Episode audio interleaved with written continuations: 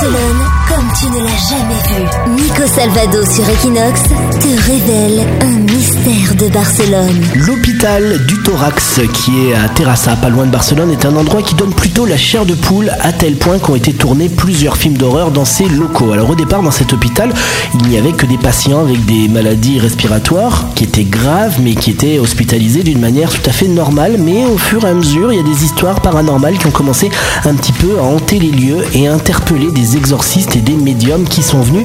Aucun patient ne supportait d'être dans cet hôpital plus d'une année et à chaque fois ça se terminait par un décès.